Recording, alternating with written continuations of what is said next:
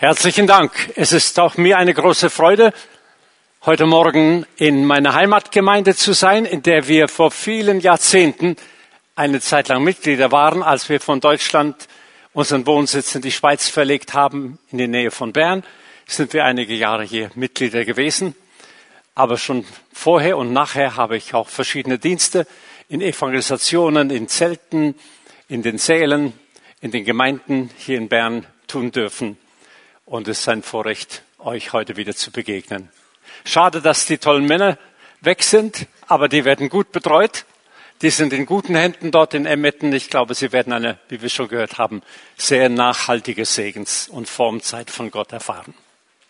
Ich begrüße euch zu dem heutigen Morgen und möchte gerne noch kurz auf einige Bücher hinweisen, die ich draußen im Foyer aufgelegt habe. Ein Buch heißt ähm, Gott spricht mit Ihnen. Wer möchte das gerne, dass Gott mit ihm spricht? Ich glaube, das ist ein Wunsch und Verlangen aller Gläubigen. Dort drin sind einige Impulse, 41 Kapitel.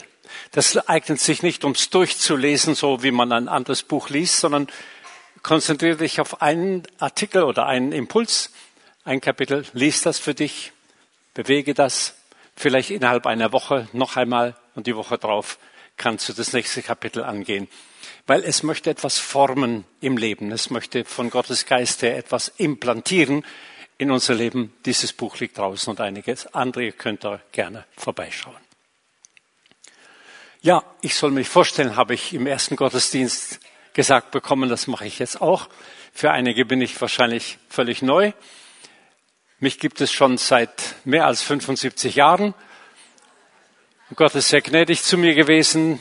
Wir haben letzte Woche noch Urlaub gemacht, meine Frau und ich sind Velo, viel Velo gefahren und haben eine gute Zeit miteinander gehabt. Wir dürfen ein Ehepaar sein mit vier gesegneten Söhnen. Alle dienen dem Herrn. Einer ist der Leiter des CZBs in Zürich und ist schon von klein, von Babyzeit an von Gott her designiert gewesen, einmal dem Herrn zu dienen. Aber die anderen haben auch alle sehr früh eine Entscheidung für Jesus getroffen und alle sind integriert in Gemeinden und wirken mit. Das ist ein Riesengeschenk. Dann haben wir noch vier tolle Schwiegertöchter und neun Enkelkinder.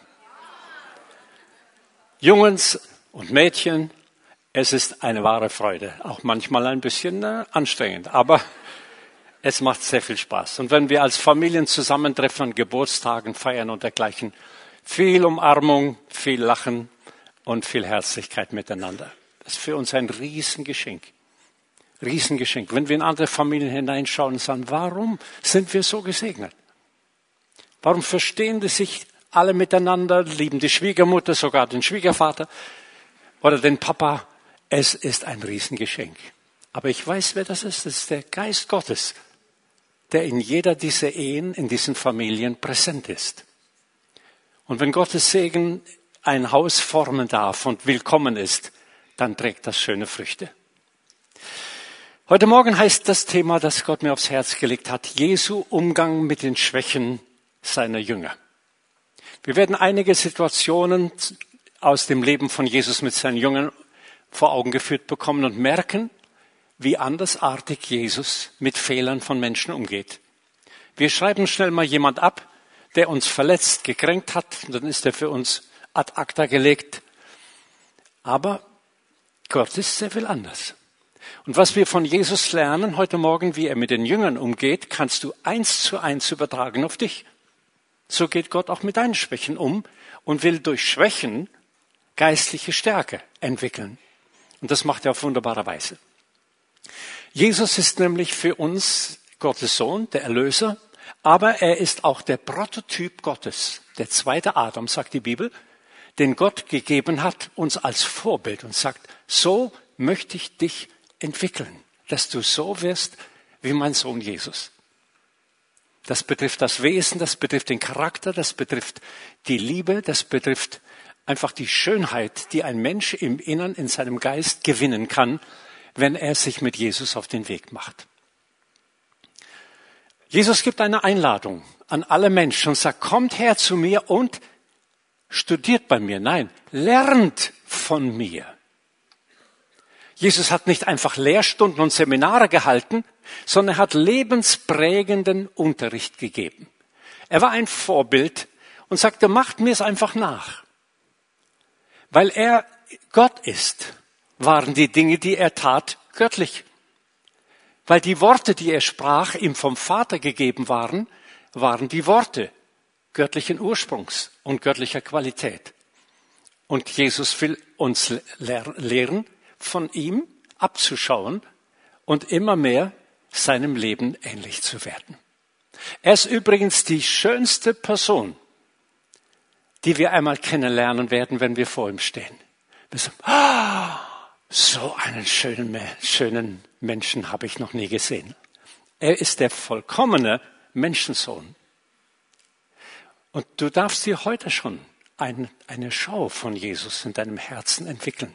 Und ich hoffe, dass sie wächst und wunderschön wird, weil es dir viel leichter ist zu beten und mit Jesus in Kontakt zu bleiben, wenn du eine wunderschöne, gewinnende Persönlichkeit vor Augen hast.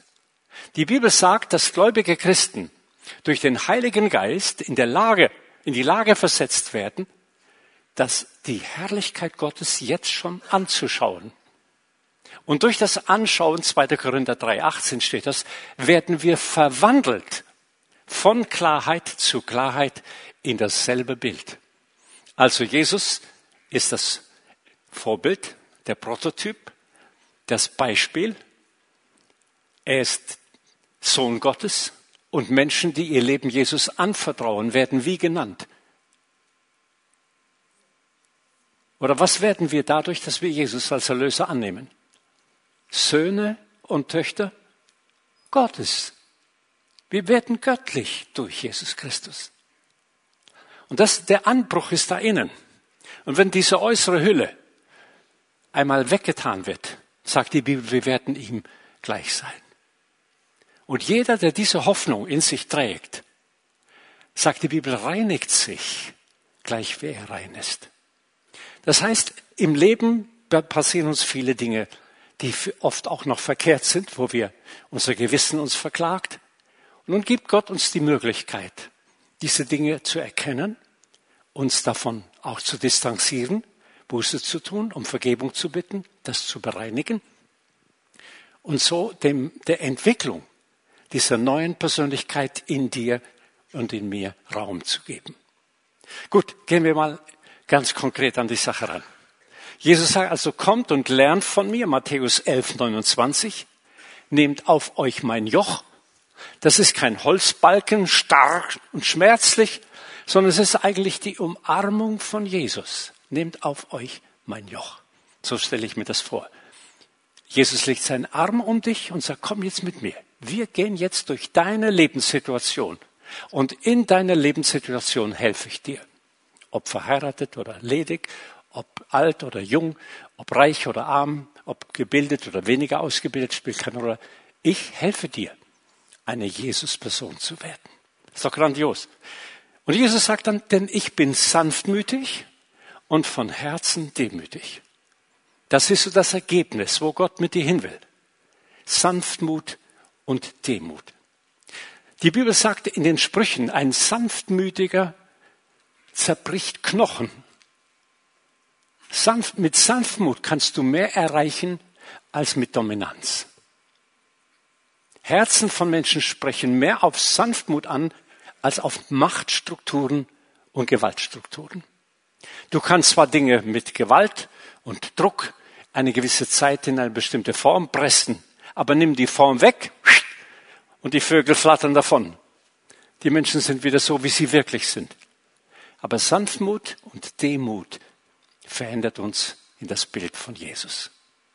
Stell dir mal vor, der König der Könige, der höchste Herrscher, hat diese beiden Wesensmale, sanftmütig und demütig.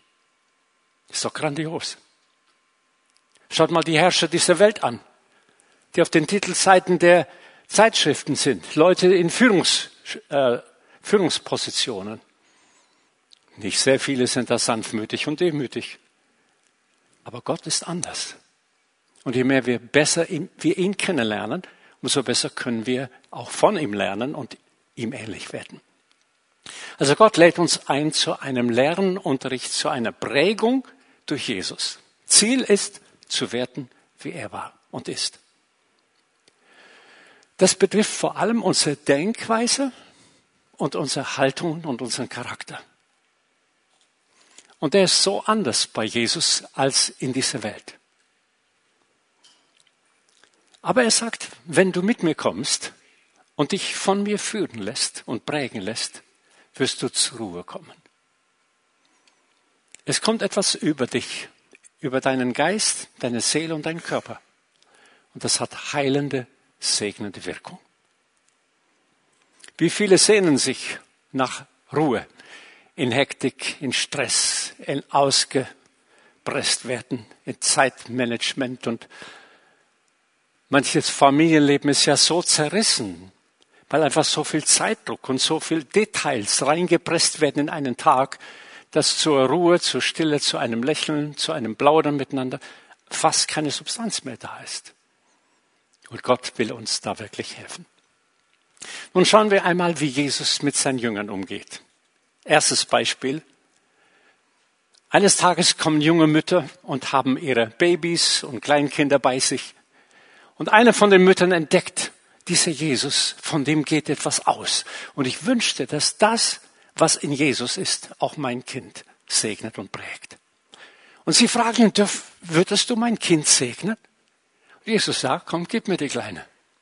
Er nimmt das Kind auf seine Arme und segnet das Kind, lächelt es an, plaudert mit ihm, kitzelt vielleicht ein bisschen, das Kind fängt an zu lachen und reagiert auf den Frieden, der von Jesus ausgeht. Sie gibt es der Mutter zurück, die nächste Mutter steht schon da die nächste Mutter steht schon da und es gibt eine ganze Serie von Segnungen. Aber da gibt es auch ein paar Gesichter, die gucken ganz sauer drein. Das sind die Fachleute. Das waren die, die Mitarbeiter von Jesus, die noch wenig geprägt waren. Und sie sagen, Herr, was soll denn das? Wir haben doch Wichtigeres zu tun, als uns mit den Kleinkindern hier zu befassen. Das sind Kranke, das sind dämonisch Belastete, das ist eine ganze Volksmenge, die auf dich wartet. Lass doch die Geschichte da mit den Kindern. Und was sagt Jesus? Markus 10, Vers 13 bis 15. Es wurden noch Kinder zu Jesus gebracht. Er sollte sie segnen, aber die Jünger wiesen sie barsch ab. Also ich stelle mir vor, wie Petrus sagt, hier Mutter, hau mal ab hier, das, das, das ist nicht unser Masters Business. Er macht das zwar, aber das muss nicht sein. Und Jesus merkt das. Als Jesus das sah, war er ungehalten. Ungehalten ist eigentlich ein Ausdruck von etwas sehr, ja, er hat sich darüber aufgeregt. Das war ihm gar nicht recht. Und er sagt, lass die Kinder zu mir kommen. Hindert sie nicht daran. Denn gerade für solche wie sie ist das Reich Gottes. Ich sage euch, wer das Reich Gottes nicht wie ein Kind annimmt, wird nicht hineinkommen. Und er nahm die Kinder in die Arme, legte ihnen die Hände auf und segnete sie.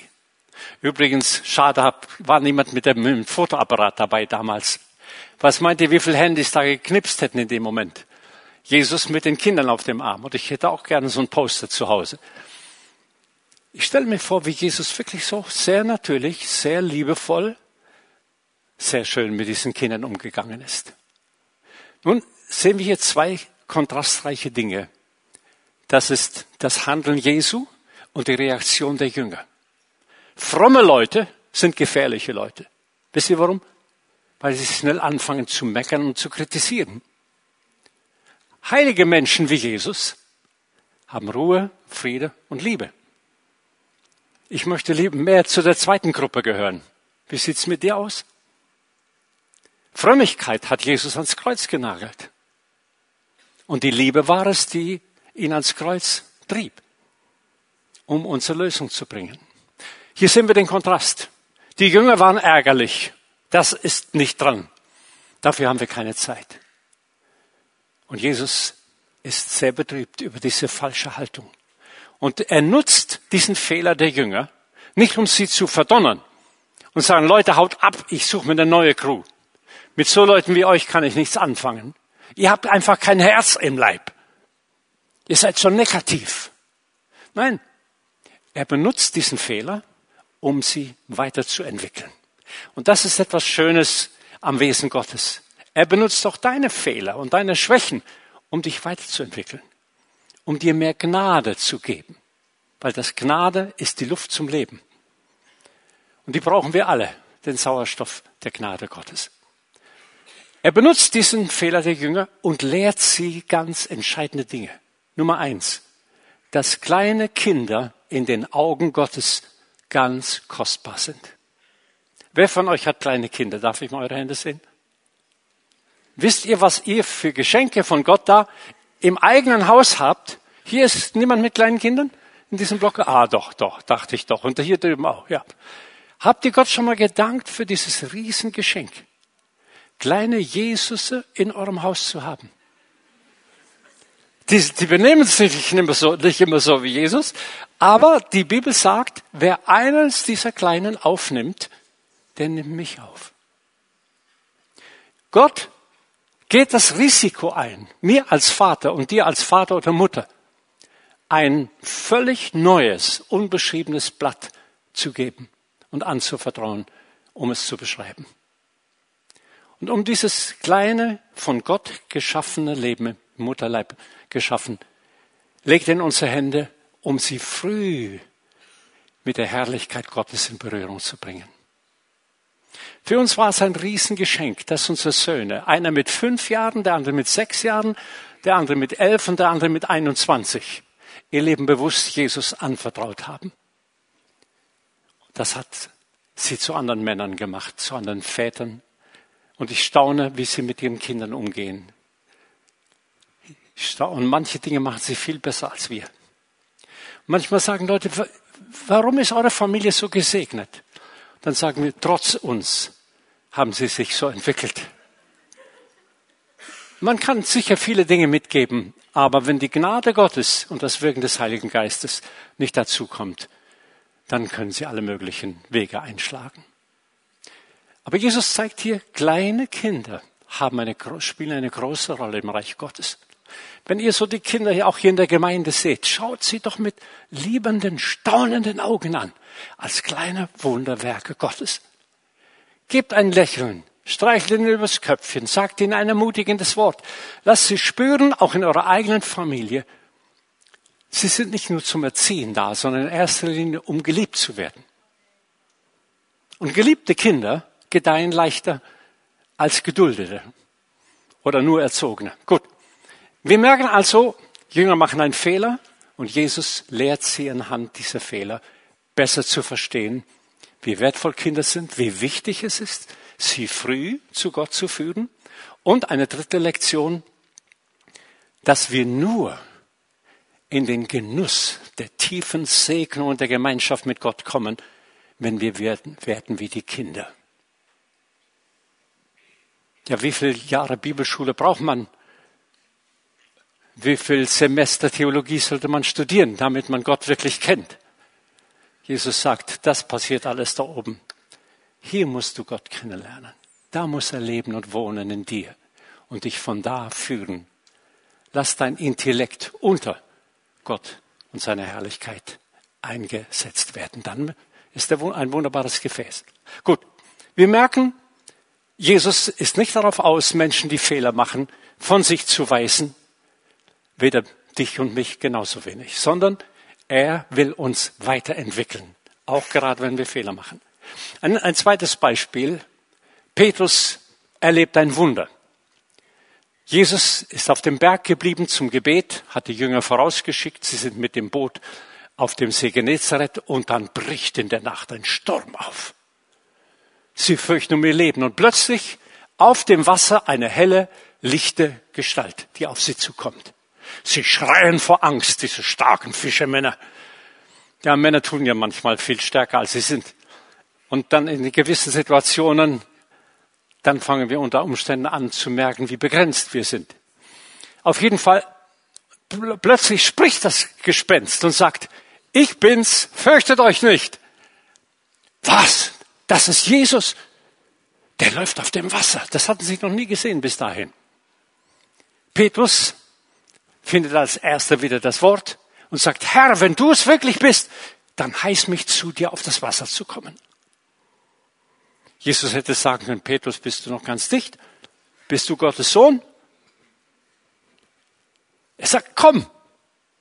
Welch eine Einladung, stell dir das mal vor. Gott lädt dich in jedem Fall, wenn du dein Leben Jesus anvertraust, zu einem übernatürlichen Leben ein. Denn Leben mit Gott ohne Übernatürlichkeit ist kein Leben mit Gott.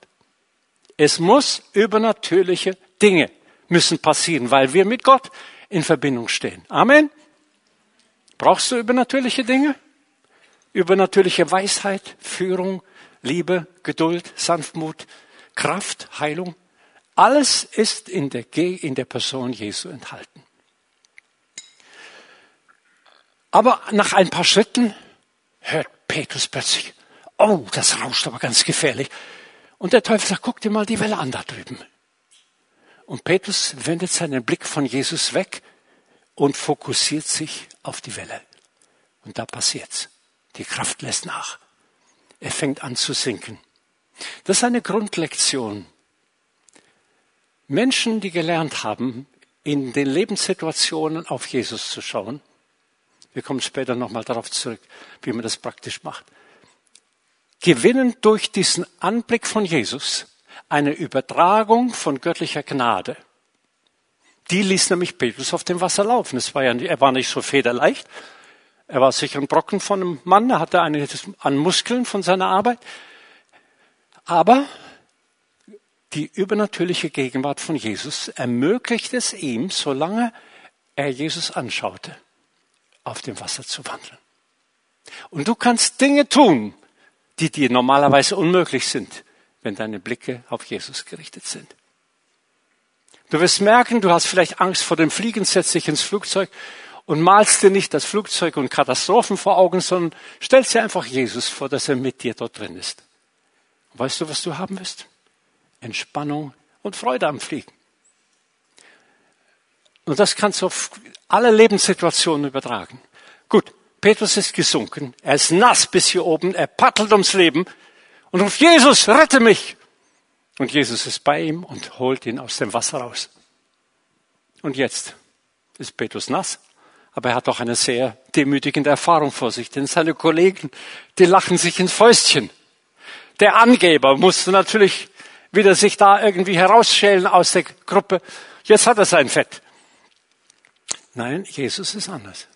Er sagt, du Kleingläubiger, warum zweifelst du? Plötzlich hat Petrus ein Aha-Erlebnis. Gott will uns aufschließen und klar machen, wenn Dinge falsch laufen, warum sie falsch laufen, was die Ursachen sind, damit wir daraus positive Lerneffekte haben können. Versteht ihr? Dass wir beim nächsten Mal, wenn wir die gleichen Situationen sind, das, was wir gelernt haben beim letzten Mal, anwenden können und geistlich reifer werden und Jesus ähnlicher werden. Jesus benutzt also diese Pleite von Petrus, ich sage es mal so. Gut, man kann es auch als Erfolg erwähnen und sagen, Petrus hat ein Riesenerlebnis gemacht. Er ist ja einige Meter auf dem Wasser gelaufen. Aber die, das Sinken war halt auch Realität. Jesus benutzt diese Problematik oder diesen Fehler, den er gemacht hat, und zeigt ihm Petrus, ich will dir sagen, warum das passiert ist. Du hast woanders hingeschaut. Du hast einer anderen Realität mehr Gewicht gegeben, als ich in deinem Leben haben kann und will. Das war das, der Grund, dass du gesunken bist. Okay, nehmen wir eine dritte Situation, wie Jesus pleitend zu Segnungen umwandelt.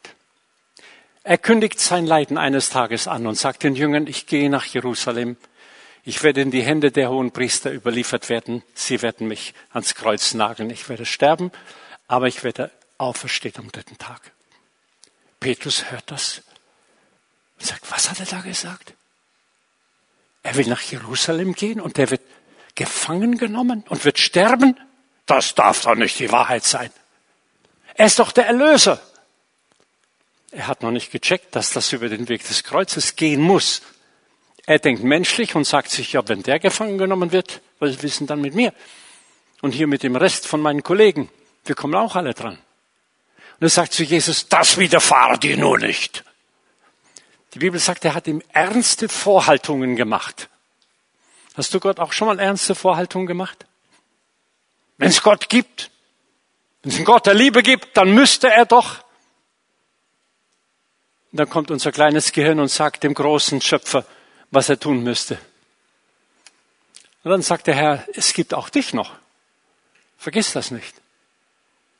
Nimmst du deine Rolle ein in dem Bereich, wo du bist, um göttliche Dinge in die Welt hinein zu übertragen? Dann ist schon viel geändert. Und wenn das Serie wird, dann ist die Welt schnell verändert. Gut. Er hat sein Leiden angekündigt. Petrus hat ihn zurechtgewiesen. Und dann sagt Jesus zu ihm, geh weg, Satan. Du bist mir ein Ärgernis, denn du meinst nicht, was göttlich, sondern was menschlich ist.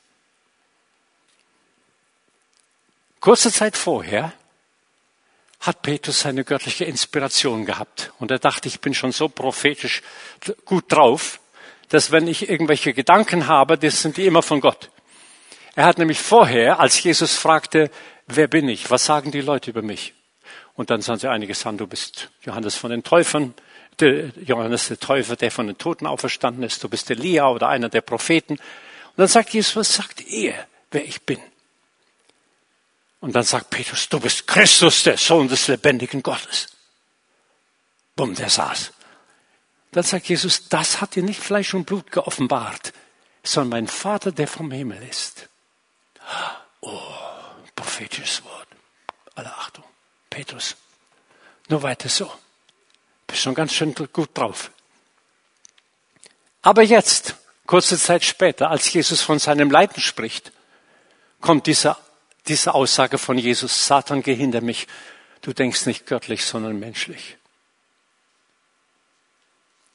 Hat Jesus damit Simon sagen wollen, du bist ein Teufel?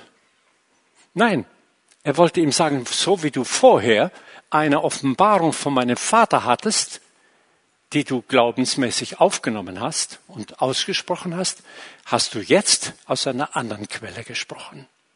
Petrus, du musst lernen, zwischen Licht und Finsternis zu entscheiden. Und diese Lektion haben die anderen Jünger auch mitgehört und konnten davon profitieren. Das Schöne ist, dass Jesus jetzt keineswegs den Petrus abschreibt oder sagt, nee, mit so einem Typ, also jetzt habe ich schon so viel Geduld gezeigt und er hat es immer noch nicht gecheckt oder fällt immer wieder in die alten Muster zurück. Den entlasse ich. Ich habe mal da hinten noch einen gesehen, der ist wahrscheinlich besser drauf den nehme ich als Ersatzjünger. Nichts dergleichen. Wenn Gott dich einmal gerufen hat, dann gehörst du ihm und dann hat er mit dir seinen Plan und seine Geschichte. Amen. Ob du mitmachst und das ist eine zweite Frage. Aber dafür sind wir ja hier, um darin zu wachsen. Gell? Jesus benutzt also auch diese Negativerfahrung, um ihm zu zeigen, Petrus, pass auf, es gibt zwei geistige Stimmen. Die eine kommt vom Vater und die andere kommt aus der Finsternis. Du musst lernen zu unterscheiden, was ist Licht und was ist Finsternis. Eine Aufgabe, um die wir auch nicht drumherum kommen, oder nicht? Nach dem ersten Gottesdienst kam jemand auf mich zu und sagt, ja, da ist wie, wie kann ich denn unterscheiden, ist es von Gott oder ist es vom Teufel oder nur von mir? Ich habe dann ein paar Dinge gesagt. Eines davon war, stimmt es mit dem Wort Gottes überein? Das ist Kriterium Nummer eins. Das zweite, hinterlässt es in dir Friede, wenn du darüber nachdenkst? Das dritte, wenn du das dann umsetzt, tu es mit Gott. Zu seiner Verherrlichung, zu seiner Ehre. Wenn die drei Dinge zusammenkommen, dann kann Gott, selbst wenn wir uns verhören oder eigenwillig Dinge angehen, doch daraus etwas Positives formen. Es kommt noch dicker, wie Jesus mit Jüngern umgeht, wenn sie ganz gravierende Fehler machen. Das Judas, ein weiteres Beispiel.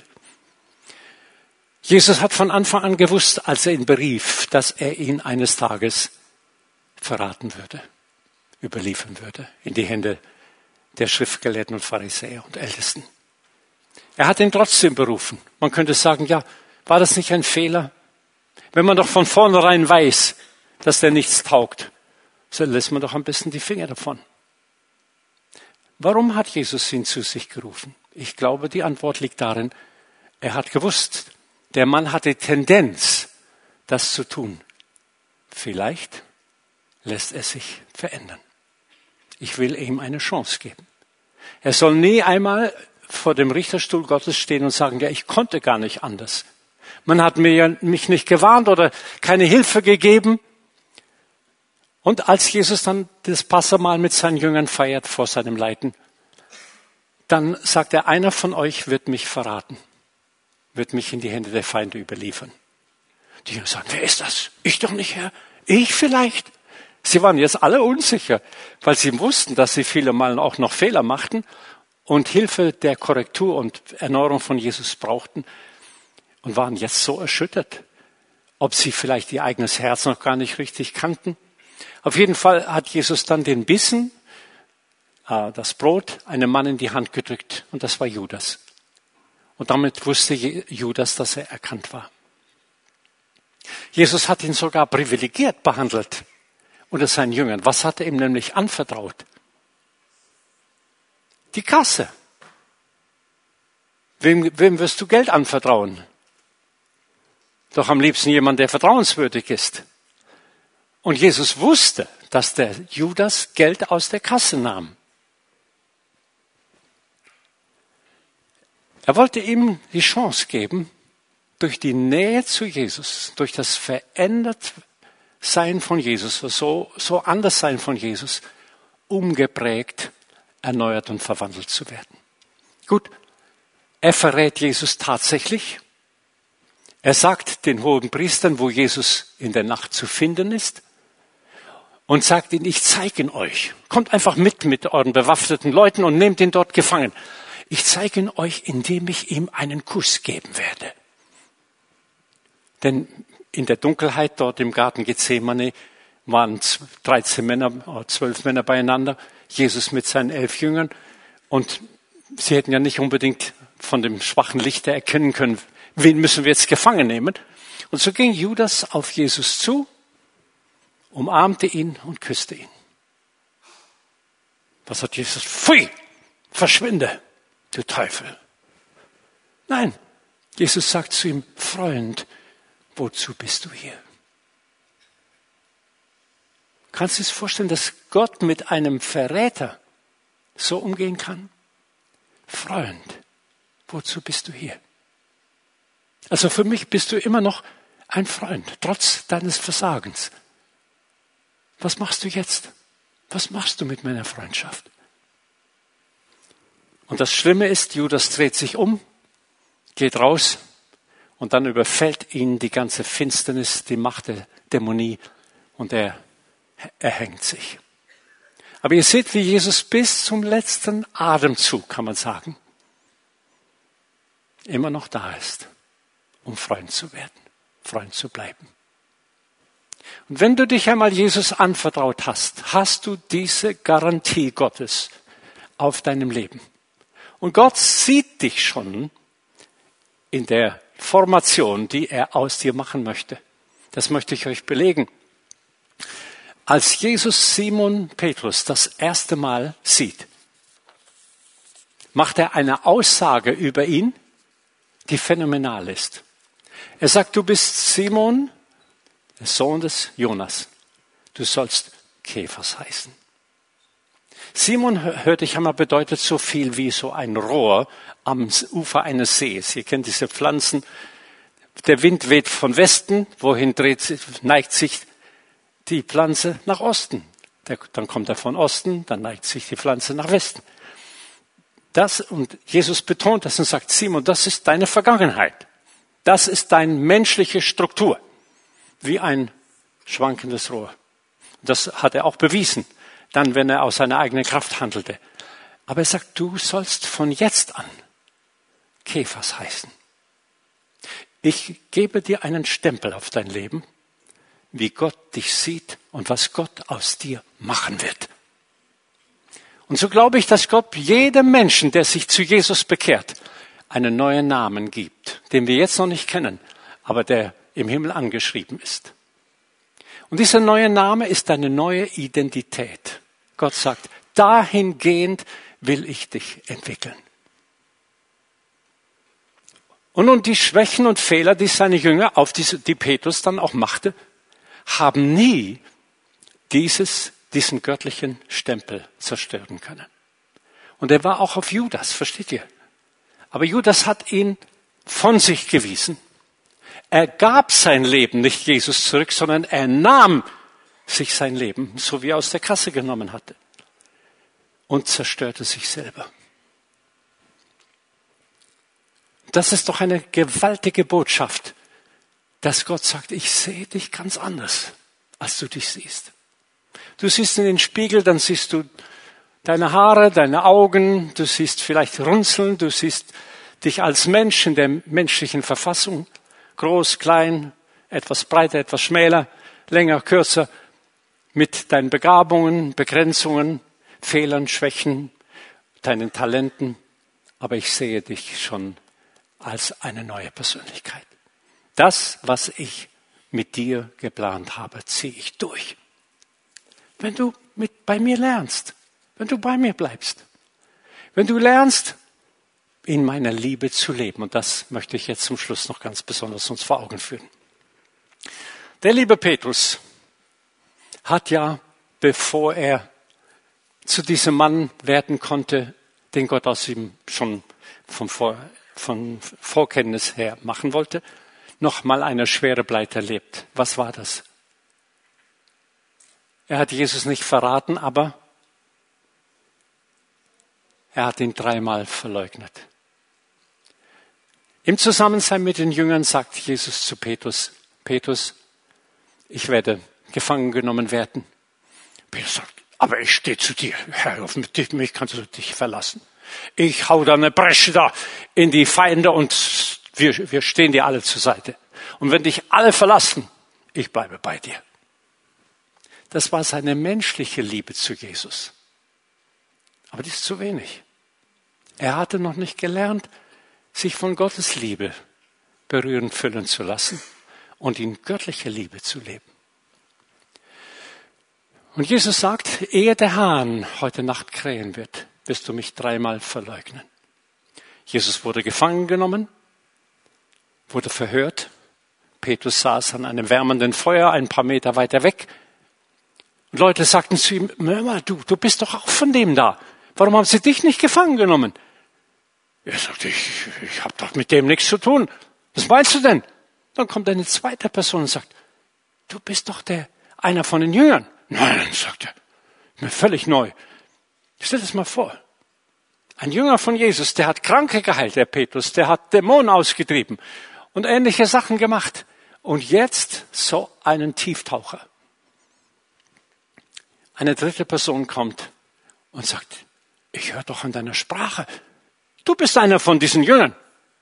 Und jetzt haltet euch fest, er verflucht sich und sagt, ich kenne den nicht, ich bin ihm noch nie begegnet. Was erzählst du für einen Blödsinn? Und plötzlich, kikeriki, kräht der Hahn. Und Petrus wird wach. Sagt, ja, genau das hat der Herr gesagt. Jetzt habe ich ihn dreimal verleugnet. Jetzt ist für mich alles aus. Jetzt bin ich abgeschrieben, fertig.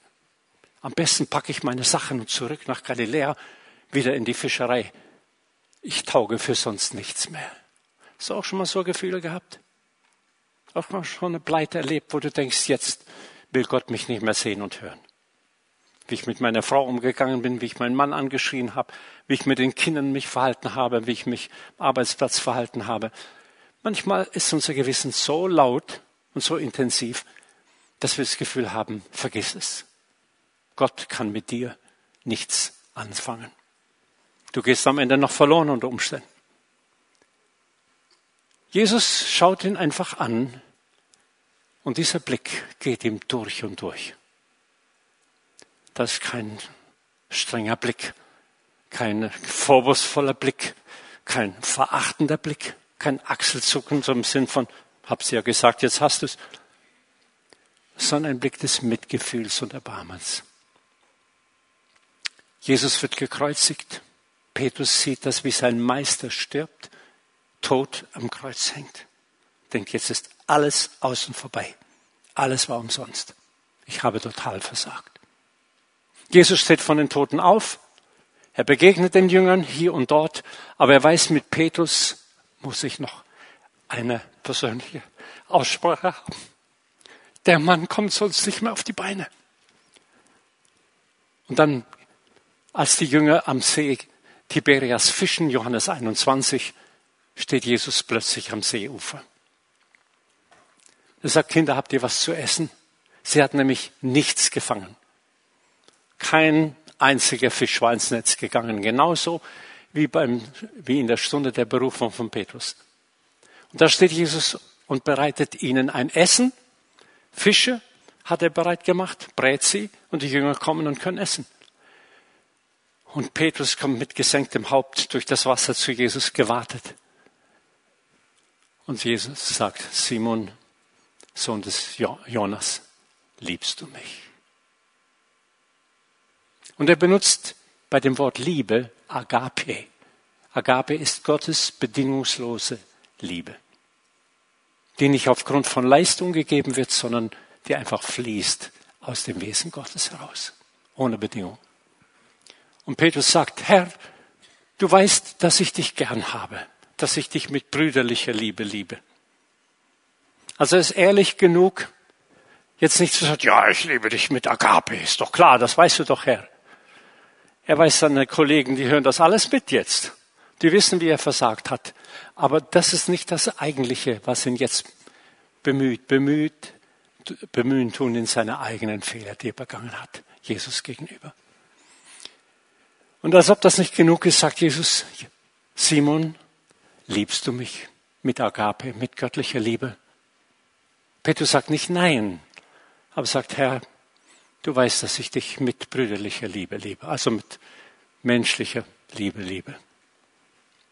Und Jesus gibt ihm jedes Mal eine Verheißung und sagt, Petrus, wenn du mich mit dieser Liebe liebst, dann kannst du meine Lämmer, die Kleinen, die geistlich Jungen, weiden. Wenn du mich mit, mit dieser Liebe liebst, kannst du auch reifere Gläubige betreuen, weide meine, äh, hüte meine Schafe. Und dann fragt er zum dritten Mal, und das ist sehr ergreifend, Jesus sagt jetzt zu ihm, Simon, liebst du mich mit brüderlicher Liebe? Das trifft diesen Mann im innersten Mark. Und er sagt, Herr, du weißt alle Dinge. Du weißt, was da am Feuer passierte. Aber du weißt auch, dass ich dich mit dieser Liebe liebe. Jesus sagt, weiter meine Schafe. Das heißt, präge auch Menschen, die schon reifer geworden sind, die erfahrener sind im Glaubensleben. Ich setze dich ihnen zu einem geistlichen Leiter. Da sehen wir die Andersartigkeit von Gott. Und noch etwas zeigt uns dieser Text, und das ist eigentlich, finde ich, der Höhepunkt, der Gipfel von äh, Gottes Gnade. Selbst wenn wir fallen, Gott lässt uns nicht fallen. Er hat die Absicht, dich immer wieder auch durch die Schwächen, durch die Fehler, die du machst, neu weiter zu prägen. Und aus deinen Pleiten reife Erfahrungen zu machen. Das heißt nicht, okay, dann lebe ich einfach so dahin, Gott wird es schon richten. Richten kann er nur, wenn du dieses, diesen Schlüssel verstehst. Diese Frage von Jesus, liebst du mich? Solange Menschen Gott wirklich lieben von ihrem Herzen, so gut sie das können und verstehen, kann Gott ihr Leben prägen und formen. Wenn die Liebe versagt, zerbricht oder hört die Entwicklung auf. Aber wie können wir Gott lieben? Ich habe zu Anfang schon gesagt, Gott will uns eine Show von ihm geben, die einfach hervorragend ist. Ich habe das früher leider nicht so intensiv verstanden. Und erst durch eine tiefen Erfahrung vor einigen Jahren, ich habe es in dem ersten Gottesdienst erzählt, ein Hirntumor bei mir festgestellt wurde und ich nah am Rand des Todes war. Und in einer 15-stündigen Operation dieser Tumor entfernt wurde. Und ich in jener Zeit dann gesagt habe, Herr, was ist, warum hast du das zugelassen? Ich habe doch erlebt, dass Leute mit schweren Hirnstörungen oder Erkrankungen geheilt worden sind in einem Augenblick. Und andere Kranke geheilt worden sind. Warum heilst du mich nicht? Und ich merkte, Gott wird dieses Mal den medizinischen Weg mit mir gehen. Und das war gut und nötig für meine Prägung und Weiterentwicklung. Und nach, oder während ich Gott fragte, warum ist das über mich gekommen, dann sagte der Herr zu mir, du bist mir wichtiger als dein Dienst. Ich fing an zu weinen und sagte, Herr, aber ich denke, das habe ich begriffen. Ich glaube, der Herr hat nur geschmunzelt und gedacht, warte mal, Junge, wir gehen mal noch ein bisschen weiter, dann wirst du verstehen, was ich damit meine. Ich hatte kurze Zeit noch über diese, vorher über dieses Thema gepredigt. Manchmal denkt man, worüber man predigt, das hat man ja alles schon. Aber wir bleiben einfach Lernende und zu Entwickelnde. Auch wenn wir viele Dinge vielleicht schon wissen, im Dienst stehen und für Gott, von Gott her gebraucht werden. Wir bleiben in der Entwicklung zu werden, wie Jesus war. Und dann hat Gott mir das mehr aufdecken können. Erich, es zählt nicht letztlich, was du für mich getan hast, sondern wer, wie du mich liebst. Wir können Dinge aus Pflichtgefühl tun. Wir können Dinge tun, weil wir gläubig sind. Wir können Dinge tun, weil man das in der Gemeinde so praktiziert, weil man dann sich für die Mitarbeit entschieden hat und, und, und. Wir können unsere Kinder erziehen, weil sie einfach da sind. Wir können unserem Mann die Treue halten, weil wir Christen sind und weil sich für Christen das gehört, zum Ehepartner zu stehen. Aber Gott ist die Liebe. Was ohne Liebe geschieht, sagt die Bibel, ist wertlos. Die Beziehung, die Gott zu dir immer mehr entwickeln möchte, ist, dass du sagen kannst, ich liebe dich, Herr. Ich liebe dich. Bin fasziniert von dir. Dass du mit so einem Schwächling wie Erich Theis einen Weg gehst, ein Ziel hast und mich trotz meiner Schwächen und Fehler segnest und zum Segen für Menschen setzt und gebrauchst in deinem Reich. Aber der Herr sagt, das Wichtigste ist, dass du mich liebst. Nur über diesen Weg der Liebe, seid ihr noch da? Es kommt ein ganz wichtiger Satz, kann Gott sich in dir entfalten. Du kannst das Beste für ihn getan haben und kannst im Innern noch sehr unentwickelt sein und noch sehr viel von deinem alten Menschen mit dir herumtragen. Aber Menschen, die Jesus lieben, über den Weg der Liebe überträgt Gott in dein Leben sein Wesen. Und durch deine Liebe zu ihm empfängt Gott, wonach er sich gesehnt hat, warum er dich geschaffen hat. Wir können Lieder singen, Anbetungslieder singen, Liebeslieder singen, und doch kann unser Herz entfernt sein von ihm. Man kann der Frau Blumen nach Hause bringen und hat vielleicht eine Pflicht erfüllt oder hat etwas wieder gut machen wollen. Vielleicht war es auch ein Zeichen von Anerkennung.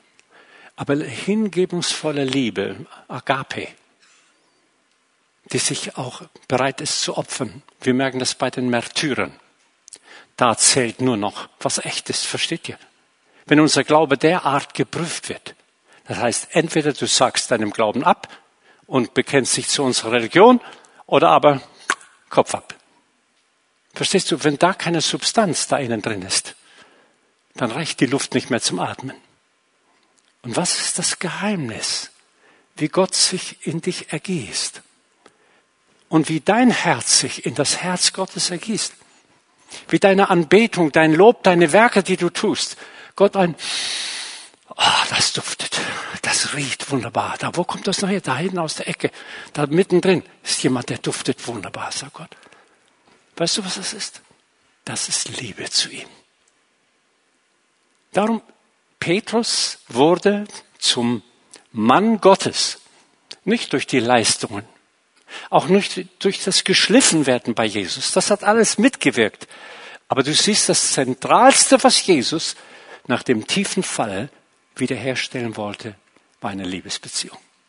Wenn die stimmt, kommt das Leben zum Stimmen. Du kannst noch so schräg in der Landschaft stehen, noch so ein ungeduldiger Mensch sein, noch so ein ehrgeiziger Mensch sein, noch so ein unsympathischer Typ, wie andere Leute vielleicht über dich denken oder sprechen. Gott wird dich wunderschön machen. Aber nur über einen Weg. Über Liebe zu ihm. Und Jesus muss seiner Gemeinde sagen, du hast einmal in dieser Beziehung zu mir gestanden, aber du bist da rausgefallen. Gedenke, wovon du abgestürzt bist. Komm zurück in die erste Liebe. Ich könnte dann noch viel jetzt dazu sagen, aber ich möchte zum Schluss kommen. Gott hat ein Bild von dir. Wenn du dich entschieden hast, deinen Weg mit Jesus zu gehen, sieht Gott dich schon in deiner Endfassung. Auch wenn du heute noch manchen Mist baust, ich sage es mal ganz drastisch, Fehler machst. Aber dein Herz verlangen danach ist, Jesus ähnlich und ähnlicher zu werden. Und du dem Heiligen Geist erlaubst, in dir Liebe zu Jesus zu wecken. Und der einfachste Weg, damit möchte ich schließen, ist, dass du eine Schau von Jesus bekommst. Ein Bild in deinem Herzen von Jesus trägst. Wenn du deine Augen schließt oder vor ihm niederkniest oder ihn anbetest, dass du dir eine Vorstellung machst, wie wunderschön Jesus aussieht, wie herrlich er ist, wie liebevoll, wie kraftvoll, wie er Gott ist und wie du in seinen Augen wertvoll und kostbar bist. Dann ist eine natürliche Entwicklung, dass wir ihn lieben, wie die Bibel sagt. Lasset uns ihn lieben, denn er hat uns zuerst geliebt. Amen. Lasst uns miteinander beten. Herr Jesus, ich bitte dich, dass du uns hilfst, aus jeder Art von Selbstverdammnis und auch religiöser Gebundenheit frei zu werden und in eine Beziehung zu dir hineinzufinden, die nicht geprägt ist von religiösem Eifer, von Zwanghaftigkeit, bestimmte Dinge tun zu müssen, um in den Himmel zu kommen, sondern die geprägt ist von deiner Herrlichkeit. Herr, wir können uns dir gar nicht ähnlich machen. Wir können auf Dinge verzichten, aber es sind immer noch die Alten. Aber du wandelst uns durch Gemeinschaft um. Du lässt Dinge in unser Leben einfließen, die uns zu den Personen machen, die du schon ersehen hast und die du schon vor Augen siehst. Und Vater, ich bitte dich, dass du jetzt durch die Kraft des Heiligen Geistes Festungen zerstörst im Leben von Menschen, die sich immer, immer wieder so minderwertig vorkommen, auch als Kinder von dir, immer wieder in Selbstanklagen richten und keine Freude empfinden können oder nicht dauerhaft empfinden können, weil so etwas wie eine dunkle Macht sie hindert, das Bild zu sehen, das du schon in ihnen siehst. Ich bitte dich, dass du Befreiung schenkst, Herr, dass wir dich in deiner Herrlichkeit sehen können. Ich bitte dich, dass du uns Ängste abnimmst, dass wir uns etwas Falsches vor Augen malen könnten, wenn wir uns dich in der größten Schönheit und Herrlichkeit vor Augen führen. Dass das kein Götzendienst ist, sondern dass es eine Anbetung im Geist und in Wahrheit beinhaltet, Herr. Und ich bitte dich, Herr, dass du heute Morgen auch Menschen zum Glauben führst. Herr, du hast mir gezeigt, es sind Menschen hier, die noch nicht von neuem geboren sind. Sie sind religiös, vielleicht gottesfürchtig, aber es fehlt noch der eigentliche Schritt, wo sie ihr Leben dir anvertrauen und sagen, Gott, mach du mit mir, was du vorgesehen hast. Und wo der wunderbare Einsatz deines Heiligen Geistes ihnen neues Leben und eine neue Geburt schenkt. Und während wir so in der Gegenwart Gottes sind, möchte ich einladen, dass wir alle aufstehen zusammen. Ich möchte einmal fragen, sind heute Morgen wenn wir bitte jetzt nicht umherschauen, möchte ich fragen, sind Menschen hier, die sagen, Herr Theis, ich glaube, ich, ich habe das noch, ich bin noch kein wirklicher Christ im Sinne, wie Jesus das meint. Ich wüsste nicht, dass Jesus in meinem Herzen wohnt, aber wenn es so eine Beziehung zu Gott gibt, wenn Gott so real ist, dass er in meinem Leben mit mir einen individuellen Plan verfolgen will, dann will ich Ja dazu sagen und ihn bitten, mir meine Sünden zu vergeben und mich in seine Arme zu schließen und anzunehmen. Wenn jemand hier ist, der diesen Wunsch hat, hebe doch deine Hand einmal. Lass mich deine Hand einen Moment sehen. Ich möchte dich zu einem Gebet einladen. Und Gott wird heute Morgen hier in diesem Saal dich retten und zu seinem Kind machen. Dankeschön. Ist noch jemand hier? Junge Menschen, ältere Menschen, ich sehe auch Ihre Hand. Danke, dort ist noch jemand. Wunderbar. Heute Morgen darfst du vom Finsternis ins Licht überwechseln. Ist noch jemand hier? Du ahnst nicht, welch ein Wunder Gott jetzt in dir tut, wenn du seinen Namen anrufst. Dass Gott dir einen neuen Namen verpasst und einen Plan für dein Leben bereithält seit deiner Geburt, der aber dann jetzt erst in Erfüllung gehen kann, wenn du Ja zu ihm sagst. Dank, auch dort ist noch jemand. Männer sind das, ist ja wunderbar. Obwohl so viele Männer weg sind, das sind Männer da, die Gott ruft heute Morgen. Junge Menschen, die er ruft, ältere Leute.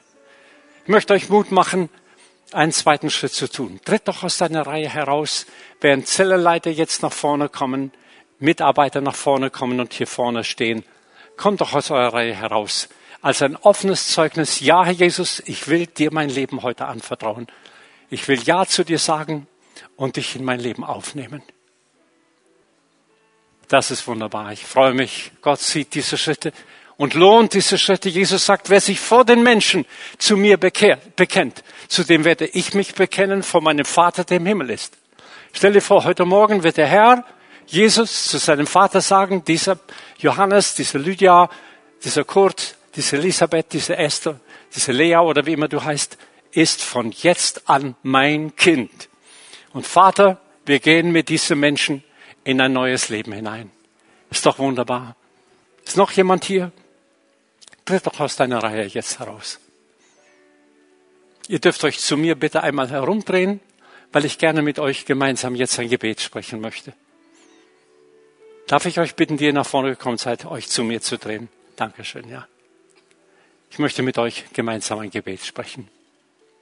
Bete doch dieses Gebet jetzt laut mit. Herr Jesus Christus, ich danke, dass du mich gerufen hast. Ich möchte, dass deine Geschichte mit meinem Leben so endet, wie du das geplant hast. Bitte reinige mein Herz von allen Sünden und nimm mich an als dein Kind. Ich danke dir, Jesus, dass du auch für mich am Kreuz gestorben bist. Ich nehme dich jetzt in mein Leben auf und darf von heute an dein Kind sein. Amen. Seelsorgemitarbeiter werden sich euch zuwenden und mit euch noch ein Gespräch weiterführen. Ich möchte noch zum Abschluss eine weitere Frage an uns richten. Wer ist heute Morgen hier und sagt, Bruder Theis, ich möchte in diese Liebesbeziehung zu Jesus hineinfinden. Ich merke, vieles ist so ein bisschen verknöchert, so ein bisschen Druck geworden, so ein bisschen fromm geworden, so ein bisschen, ja, man muss doch als Christ und Gott erwartet doch und ich, ich will doch auch ähm, für Gott Werke tun und so weiter. Aber es ist einfach so ein Stückchen Krampf. Es, ich lebe noch nicht in dieser Liebesbeziehung. Vielleicht hattest du das mal. Gott will dir das noch in einer tieferen Weise schenken, als du dir das erträumst. Wer hat den Wunsch dazu, in die Liebesbeziehung zum Herrn hineinzuwachsen und sich das vom Heiligen Geist auch neu oder erstmalig schenken zu lassen? Du weißt, was nicht aus Liebe geschieht, sagt Gott, hat zwar hier auf dieser Welt eine gewisse Wirkung, aber im, im Hinblick auf den Himmel ist bedeutungslos. Sag das doch mit mir zusammen. Herr Jesus Christus, schenk mir eine neue Taufe der Liebe durch deinen Heiligen Geist. Öffne mir die Augen des Herzens, dass ich dich sehen lerne, wie du wirklich bist und mein Leben von deiner Gegenwart auch im Alltag durchdrungen und geprägt ist. Ich danke dir für deine Berührung, Herr. Amen. Herr, wir danken dir für dein Wirken heute Morgen. Es wird Ewigkeitsfrucht haben und dir sei alle Ehre, aller Ruhm. Amen.